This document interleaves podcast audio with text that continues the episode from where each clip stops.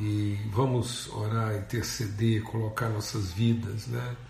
apresentar diante de Deus virtude. Quando a gente ora, a gente coloca diante de Deus virtude, para que essa virtude seja materializada, seja transmitida à vida de outros irmãos. Está depositado na vida de todos nós aquela porção de virtude que vai ser materializada, vai alcançar a vida de outros. Isso é um depósito, né? Cada um de nós carregamos um depósito de virtude e é em oração que essa virtude é transmitida, comunicada num gesto, né?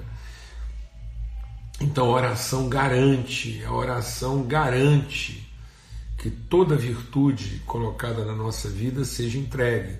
Às vezes essa virtude é entrega na forma de uma doação, de um, de um, de um abraço, de um bem, de um recurso, né? mas é, não havendo às vezes a oportunidade do recurso, do abraço, ninguém está impedido de transmitir virtude, porque nós podemos fazer isso através da oração, tá bom? Pai, muito obrigado, obrigado pelo teu amor, obrigado porque somos uma família e obrigado porque através do teu espírito nossas vidas tocam, alcançam uns aos outros. Nós somos fortalecidos e fortalecemos nessa relação de comunhão pelo teu espírito. O teu espírito em nós, ó Deus, se movimenta e toca e e, ó Deus, imobiliza em nós, faz fluir em nós toda virtude depositada, e essa virtude então é comunicada, fortalece, alcança, atinge, revigora. Ó Deus, levanta o que está abatido. Por isso nós declaramos a tua bênção, Senhor. Declaramos mesmo a, a luz bendita do Senhor, a paz de Cristo alcançando os corações refrigério, renovo, saúde, vigor, ânimo, disposição, em nome de Cristo Jesus, o Senhor, pelo sangue do Cordeiro, ó Pai. Amém. Graças a Deus. Irmãos, nós estamos compartilhando né, sobre. Eu vou desligar os comentários, tá bom? E pronto. A gente está compartilhando sobre essa esse princípio, né? A gente começou domingo falando sobre o princípio da intercessão, da responsabilidade, e aí desde segunda-feira a gente está considerando sobre algumas características práticas, né? Alguns testemunhos, algumas evidências práticas de como essa esse princípio se materializa, se evidencia, se revela através da nossa vida, né? E aí nós falamos sobre isso, né? Falamos sobre que o intercessor é alguém que está plenamente convencido. E uma vez plenamente convencido, ele é alguém convertido. Então nós não estamos à espera de que alguém se converta para que a gente se convença. A gente está totalmente convencido para que os outros se convertam. Então, uma vez convencidos, nós somos convertidos e esse, e esse essa convicção no nosso coração vai inspirar outros também. Então, em nome de Cristo Jesus, uma vez que o nosso testemunho, o nosso compromisso é convincente, isso vai ajudar as pessoas também a serem convencidas e se converterem. Amém?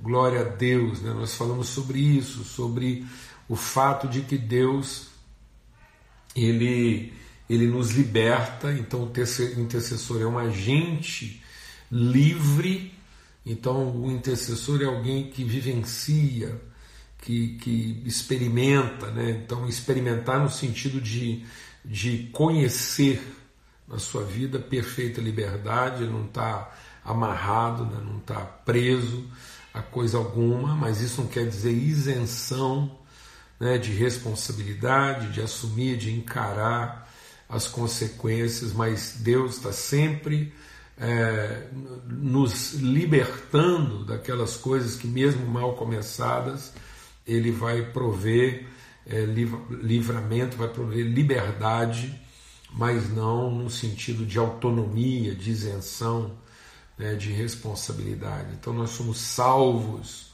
para assumir nossa responsabilidade, mas não somos safos para fugir delas ou para negá-las. Né?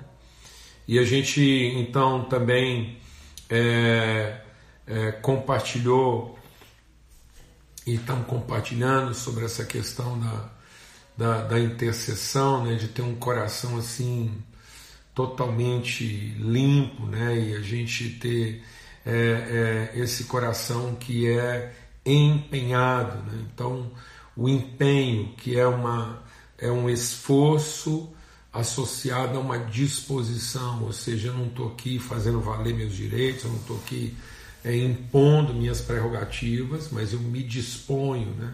Jesus deixou, se esvaziou e assumiu.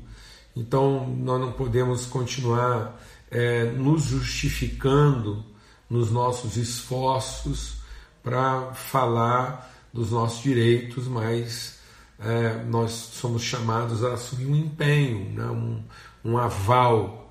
Então nós, nós, nós é, é, entregamos, nós avalizamos, nós antecipamos. E o exemplo prático disso, não tem como a gente fugir disso, porque a figura de Cristo é isso, ele se deu por nós, sendo nós ainda pecadores. Então ele foi lá e entregou, ele, ele assumiu isso antecipadamente, ele entregou para nós o penhor do seu espírito. Então hoje nós somos seres garantidos por um penhor, há um, um selo de penhora, há uma garantia, há um aval né, de Deus através do seu Espírito é, nos, nos sustentando. Amém? Glória a Deus. E hoje eu quero compartilhar algo que dentro dessa vivência da intercessão e, e, ontem a gente falou bastante sobre essa diferença entre é, o, o, o interventor. Então, muitas pessoas são intervencionistas, né? Eles, eles, eles, são, eles fazem uma interferência, mas não fazem uma intercessão. Eles, eles trazem uma, uma, uma, uma, uma denúncia, essa eu creio que é a palavra. O que, que é um interventor? Ele, ele denuncia, né? ele aponta, o que está errado, ele faz uma denúncia, ele, mas ele não, ele não se envolve na questão, ele denuncia como alguém de fora, ele não, é, ele não é um intercessor como alguém de dentro que assume a responsabilidade.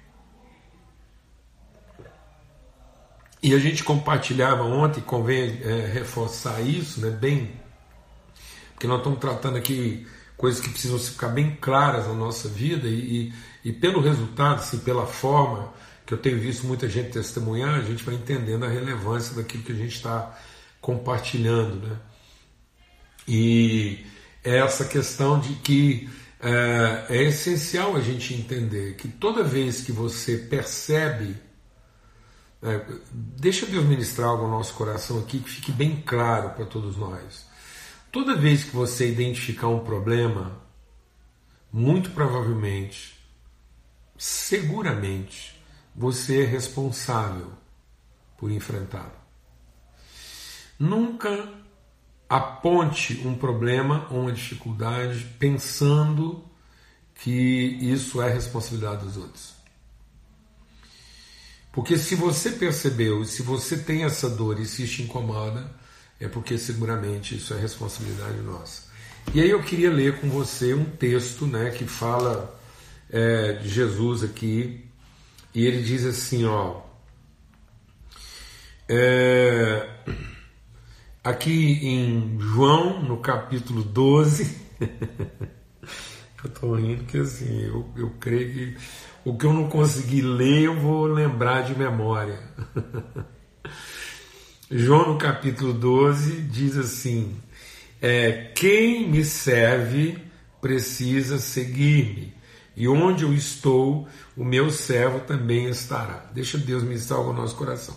Quando Jesus está falando isso, que o meu servo vai estar onde eu estiver, isso não deixa Deus ministrar o nosso coração. Quem me segue deve, quem me serve deve me seguir. E onde eu estiver, aquele que me serve estará. Esse estará e esse seguir não é um endereço, tempo e espaço, não é chegar no endereço onde Jesus está, porque isso ele já é. Cristo está em nós. O Espírito de Cristo, quando ele fala de chegar a esse lugar, é chegar a essa estatura, chegar a esse entendimento, comungar o mesmo Espírito, ter o mesmo sentimento que houve também em Cristo Jesus. Esse o meu céu vai chegar onde eu estou é Cristo formado em nós, essa é esperança da glória.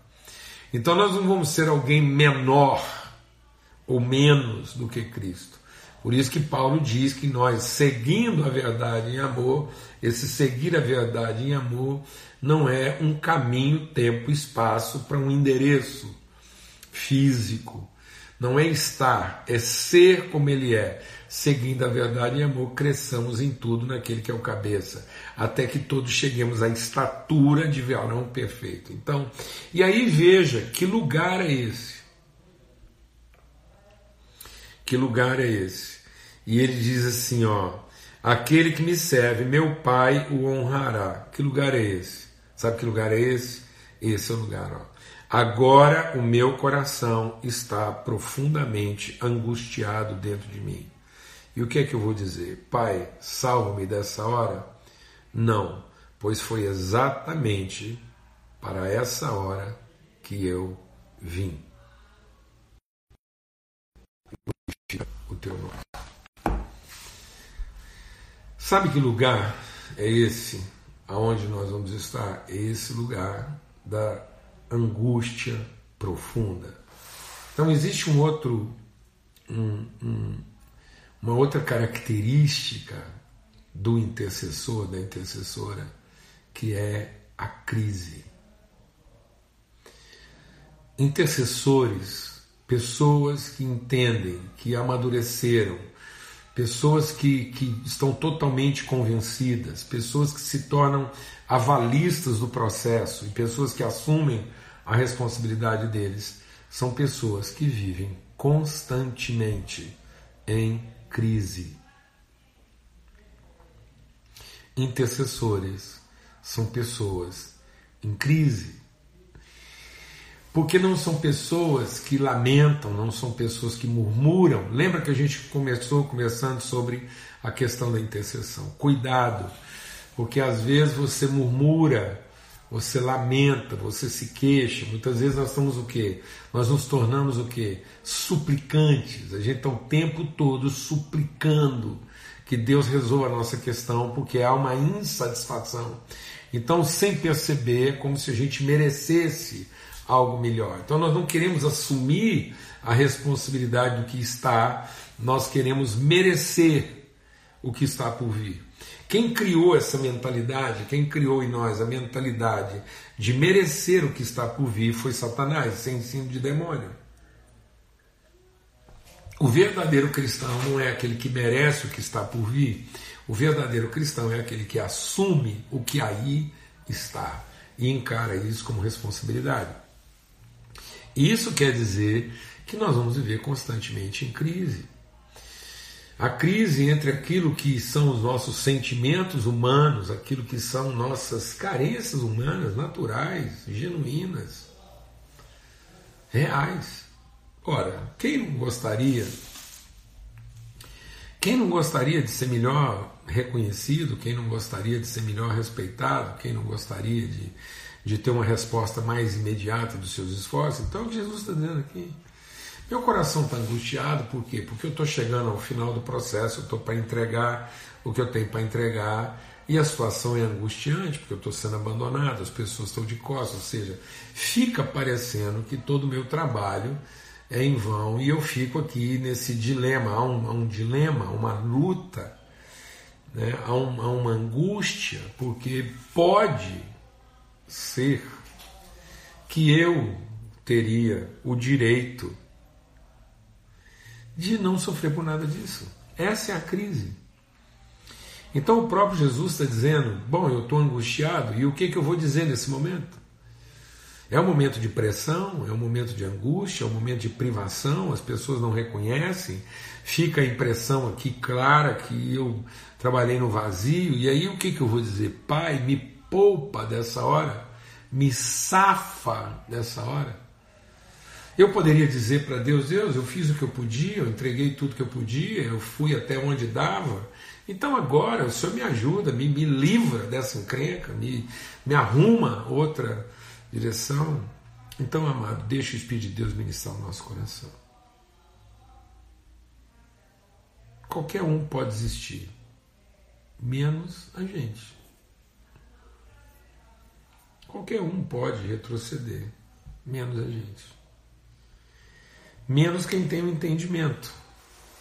Então, se houver abandono, que não seja o seu. Se houver retrocesso, que não seja o seu.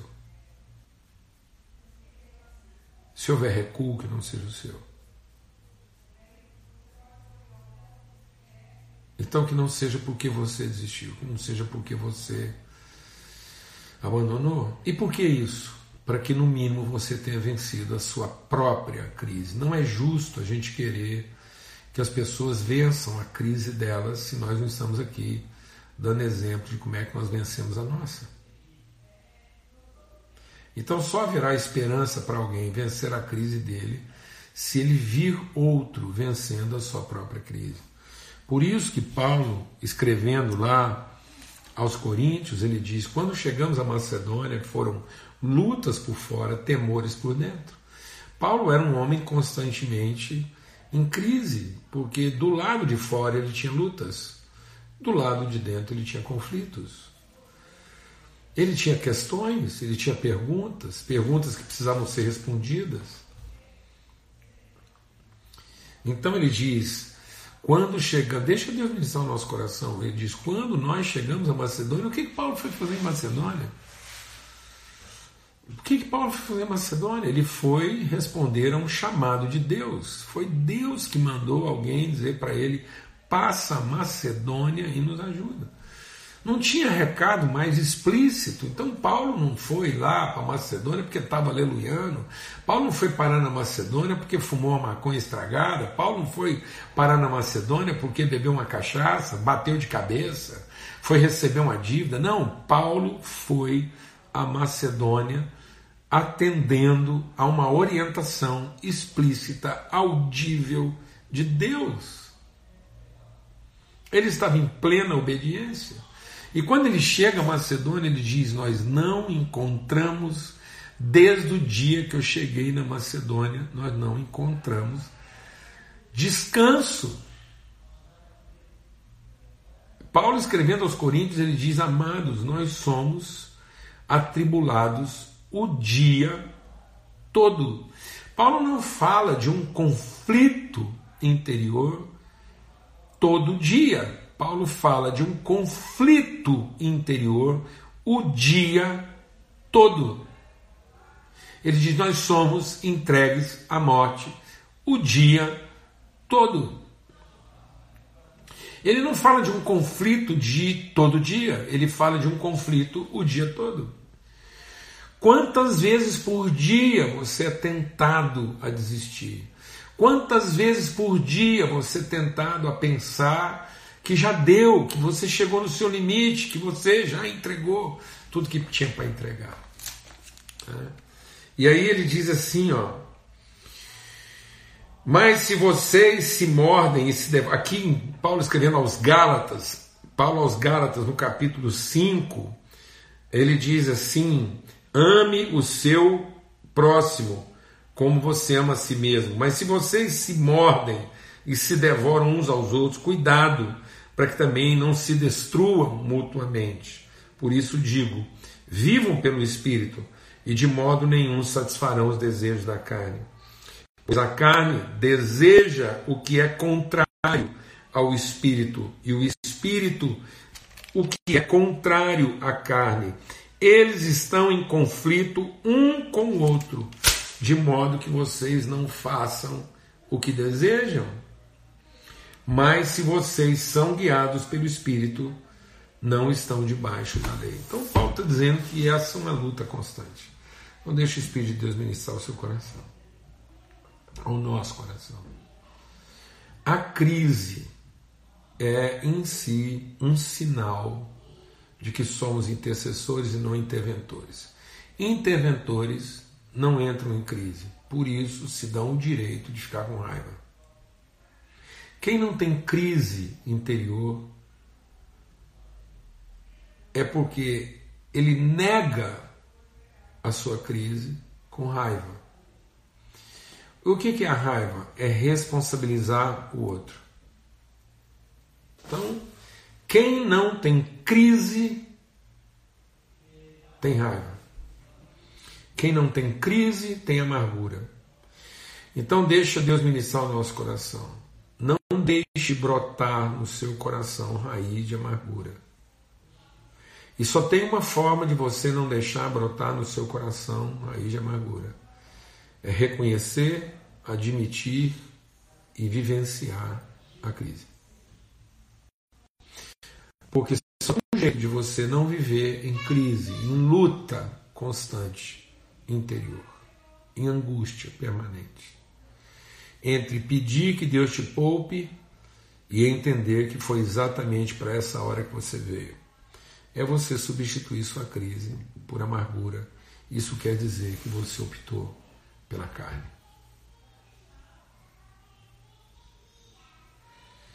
Amém? Então, a amargura é um sinal de que você se cansou da crise, da luta interior.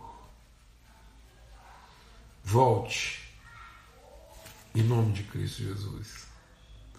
Volte à luta, volte à angústia, volte ao dilema, volte à perturbação constante entre aquilo que o espírito deseja e aquilo que a carne deseja.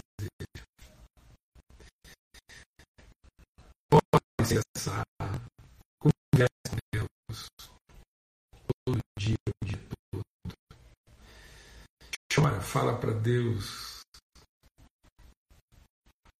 E, e diga para Ele me sustenta, não me deixe retroceder.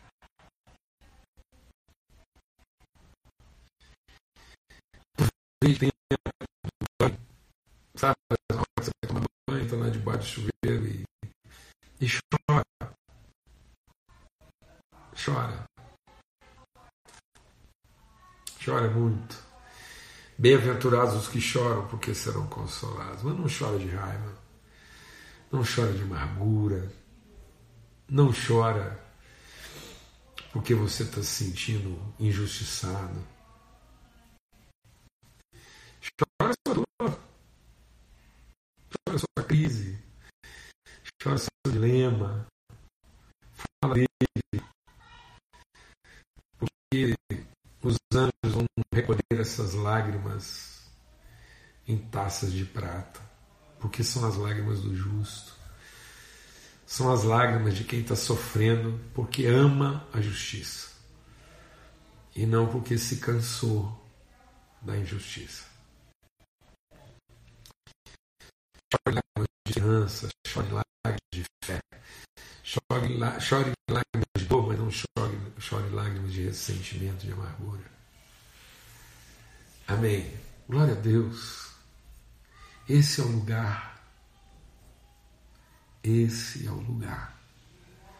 E todo aquele que segue a Jesus vai chegar nesse lugar o lugar de Cristo, o lugar de amar os irmãos até o fim. Glória a Deus. Que o amor de Deus, o Pai, a graça, a graça angustiante e a presença consoladora do Espírito Santo, a graça angustiante do Filho e a presença consoladora do Espírito Santo, seja sobre todos, hoje e sempre, em todo lugar. Em nome de Jesus, intercessores. Se Deus quiser. Amém. Se Deus quiser, amanhã está de volta essa mesa bendita em comunhão para continuarmos aí fortalecendo e comunicando esperança